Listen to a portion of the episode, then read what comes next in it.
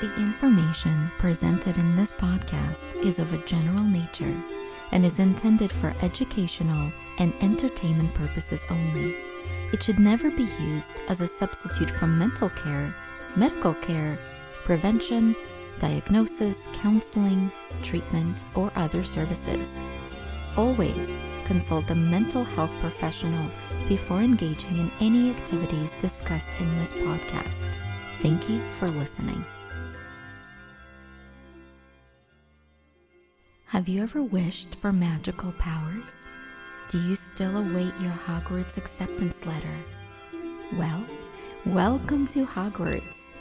You are magical, and this is your invitation to join us in exploring the psychology behind the most magical series, Harry Potter. Welcome to Harry Potter Therapy.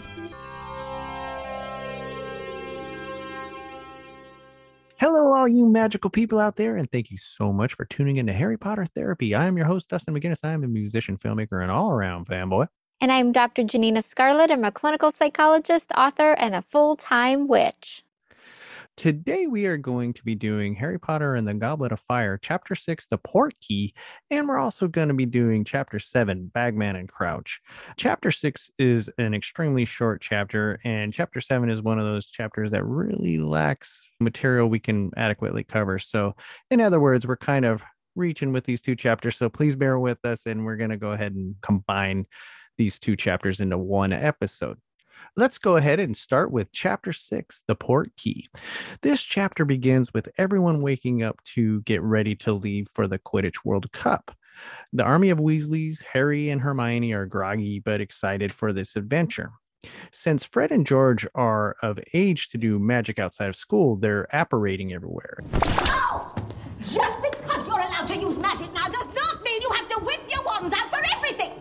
apparition is a magical method of transportation and is basically the magical action of traveling by having the user focus on a desired location in their mind, then disappear from their current location and instantly reappear in their desired location. In short, it's a form of teleportation. It is by far the fastest way to get to one's desired destination, but it's very tricky to pull off correctly and disastrous if you botch up the spell.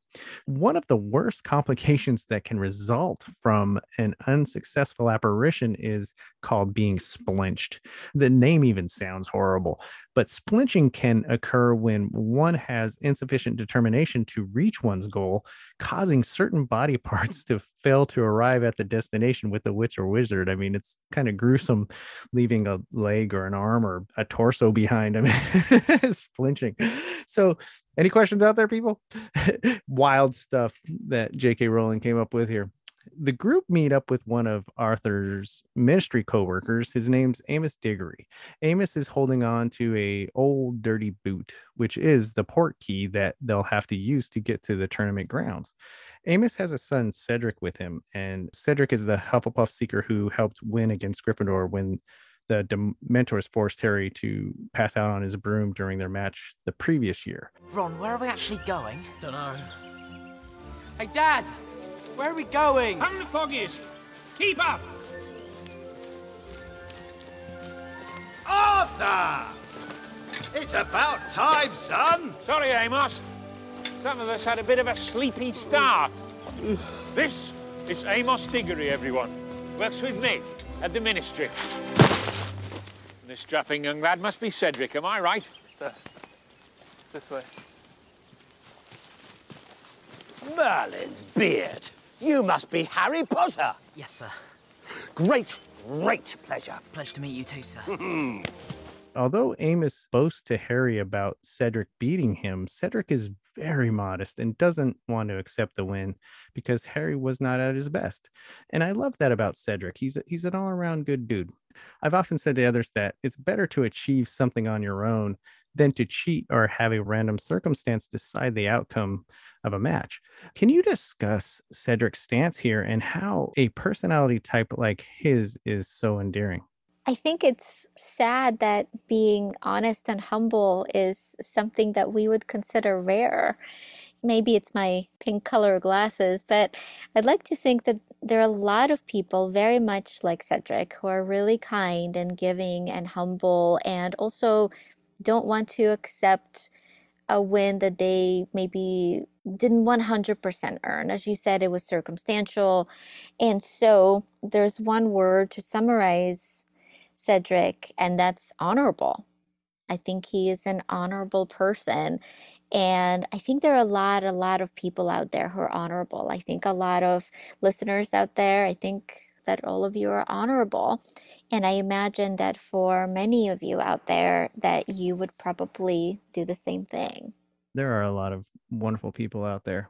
The interesting thing is, it would appear that Cedric shares a great deal of differences with his father, Amos. It always interests me how some kids turn out to be just like their parents, for example, the Malfoys, and, and others are just complete opposites. What are your thoughts on how parental units influence their children and why some can avoid the cycle of inheriting their parents' personalities? I think there are three elements that really impact who we are, who we become, and that's nature, nurture, and choice. Nature has to do with our physiology. Sometimes we might inherit more of a proneness to being kind and compassionate, and sometimes we might inherit more of a standoffish nature just in terms of the way that our serotonin receptors are activated and the way that the compassion centers of our brain are activated, for example. The way that we are nurtured might also inspire us either to follow the models that our parental figures, our guardians have set up, or perhaps to push us to do the opposite. Harry was raised in a really abusive environment, and he himself could have become similar to the Dursleys, but he makes a choice of becoming very different from them. We don't know exactly what Amos is like when he's at home with Cedric, but we see Cedric as being a really humble and honorable person, whereas at the very least, when the two of them, when we see the two of them briefly together, Amos seems to be a little bit of a braggart. And then with the Malfoys, during this year anyway, we see Draco being very similar to his father. In subsequent years, when he becomes an adult, that will shift. But as he's growing up, he seems to be making choices to act in a very similar way as his father. Yeah, see, that's wonderful. That choice could be the deciding factor. Essentially, that's it for this chapter. I mean, the group wakes up, they meet Amos and Cedric, they touch the boot, and are transported to the staging grounds of the Quidditch World Cup. Why are they all standing around that manky old boot? That isn't just any manky old boot, mate. It's a port key. Time to go! What's a port key? Ready? After three. One, two, Hurry! three!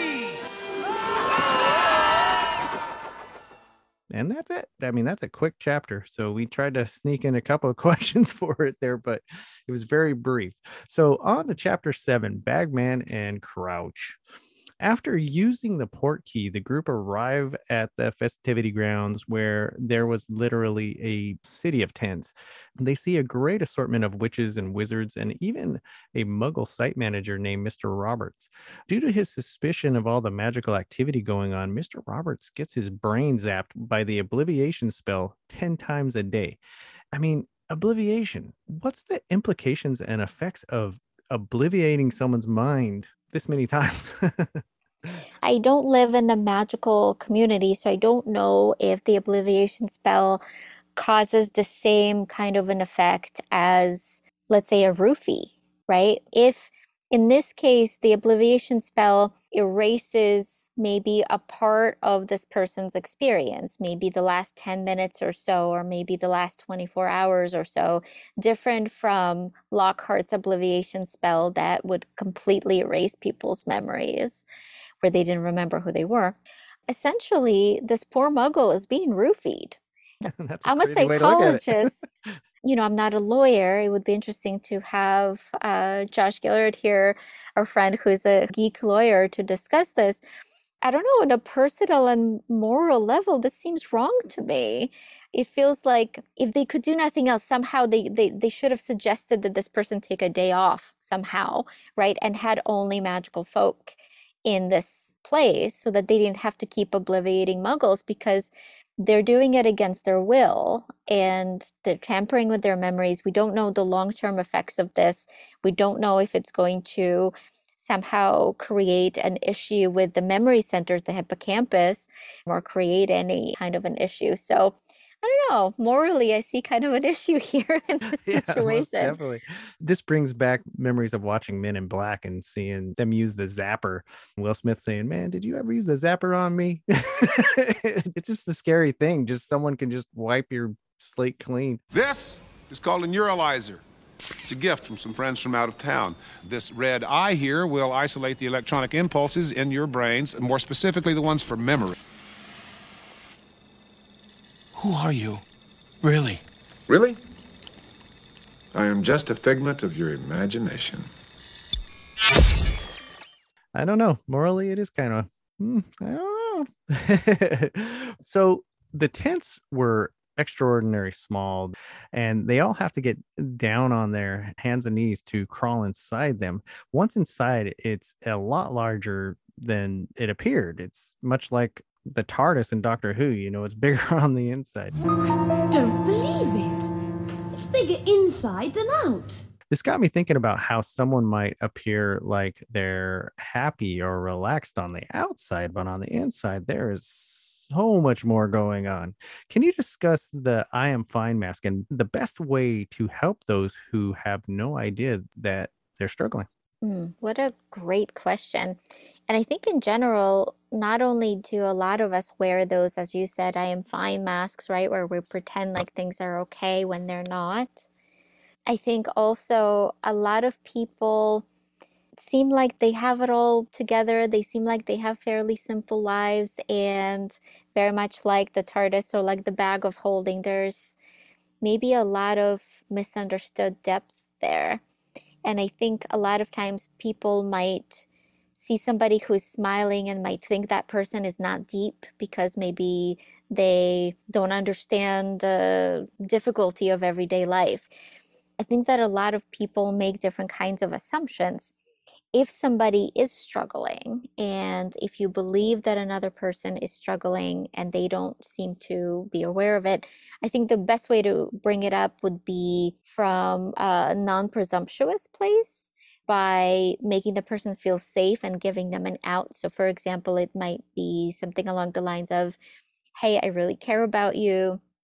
I couldn't help but noticing X, Y, and Z, right? That, you know, maybe these events occurred or these situations happen at work. It's important that this conversation is in private so the individual doesn't feel singled out. It's also important to acknowledge that this is a difficult conversation and that the individual doesn't have to discuss these things with you, but maybe to say, hey, look, I just wanted to say that if you wanted someone to talk to, I'm happy to listen. And you don't have to talk to me about it if you have other people to talk to about it. And also, if you're not an experienced counselor, then maybe the best thing to say would be, hey, I can be here for you as a friend to check in. And if you ever want, I can help you find a support group. You don't have to, and nor should you, take on the responsibility of a counselor for other people. And so I think that for a lot of individuals out there who might be going through a hard time and wearing that I'm fine mask, just knowing that somebody cares can be a really important reminder. And in some situations, it can even be life saving. That's a beautiful point you made there. I love it. so we're introduced to, I mean, we better be introduced to Ludo Bagman and Barty Crouch because the whole chapter is named after them. Ludo Bagman is an ex Quidditch professional, and now he's the head of the Department of Magical Games and Sports. He's also a compulsive gambler. He even bets against Fred and George. Gambling is a serious addiction for a lot of individuals out there. Can you discuss this type of addiction, the pitfalls, and how one might get over a compulsion such as the one that Ludo Bagman is demonstrating here? Yeah, I'm glad you brought that up. Addiction functions in a very similar way, whether people are addicted to a substance or they're addicted to gambling. We're addicted to that rush of dopamine. It's not even getting the financial reward afterwards that we're addicted to, it's that feeling of beating the odds, the feeling of winning. And what's interesting is that the fewer times somebody's likely to win, the more exhilarating it will be. The more challenging the game, the more excited somebody might be to win. When we get quote unquote hooked on this dopamine rush that we get when we win, we start to seek it out even if it comes at a price, not only financial price, but also maybe at emotional price. Maybe we might be in conflict with loved ones. Maybe we might be at risk of losing our jobs or our families. And dopamine, in a lot of instances, that dopaminergic rush can be so addicting that people will put themselves in really unhealthy and even dangerous situations just to experience it again. The more we rely on it for our happiness, the harder it will be for us to achieve it. And for a lot of individuals who struggle with addiction, especially substance addiction that is all dopamine based, it's largely why so many people really struggle and in many cases attempt and, and you know sometimes complete suicide because for a lot of individuals unfortunately that feeling of that dopamine rush is so fleeting that after a while not being able to experience it again becomes devastating i like to talk about dopamine in terms of money in terms of currency in terms of budgeting if let's say you have $100 worth of dopamine to spend per week, if you're a budgeting kind of person, you would probably want to make sure that you have some dopamine every day, right? So that you're not depleted at the end of the week, so you're not dopamine starved.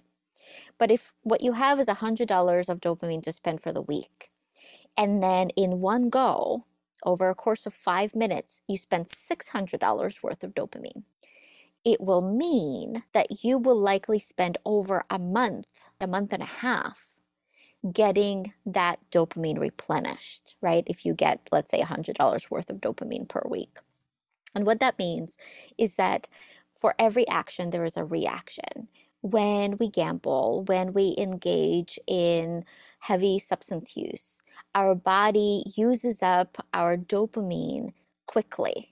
So it's almost like spending large amounts of money that we don't have and then sinking into debt and then having to wait months, weeks, or sometimes months to replenish our, in a literal sense, money in a metaphorical sense we're, we're talking about dopamine back to its original state and that's why when people gamble or when they use substances they feel that high but afterwards they might feel incredibly depressed for long periods of time, looking for any opportunity to get that feeling back. But that feeling might be fleeting unless these individuals take a really long time to allow their dopamine amounts to replenish again. It just gets me thinking about gambling addiction because it's so intense. I had this thought. I don't know if it's a true thing. But I remember reading a long time ago that there was a fire and people stayed at the slots and were burned at the slots.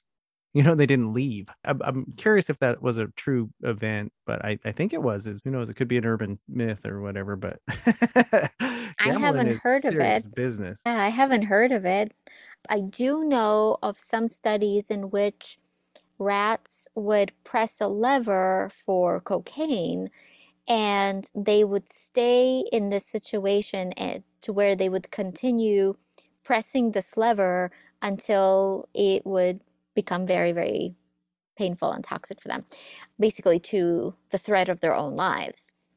And so suggesting that in some cases when it comes to addiction we might disregard our own well-being and sometimes the well-being of our loved ones in order to get that that boost even just for mere seconds. It's wild. So now we're going to talk about barty crouch senior and, barty crouch senior was the head of the department of international magical cooperation. He was a strictly by the book kind of person and he was described as very stiff and uptight. He was very sharply dressed and I assumed lacked any sense of humor. Uptight people like Barty Crouch seem to me to be people who have been extremely hurt somehow. It's difficult for them to kick back and relax.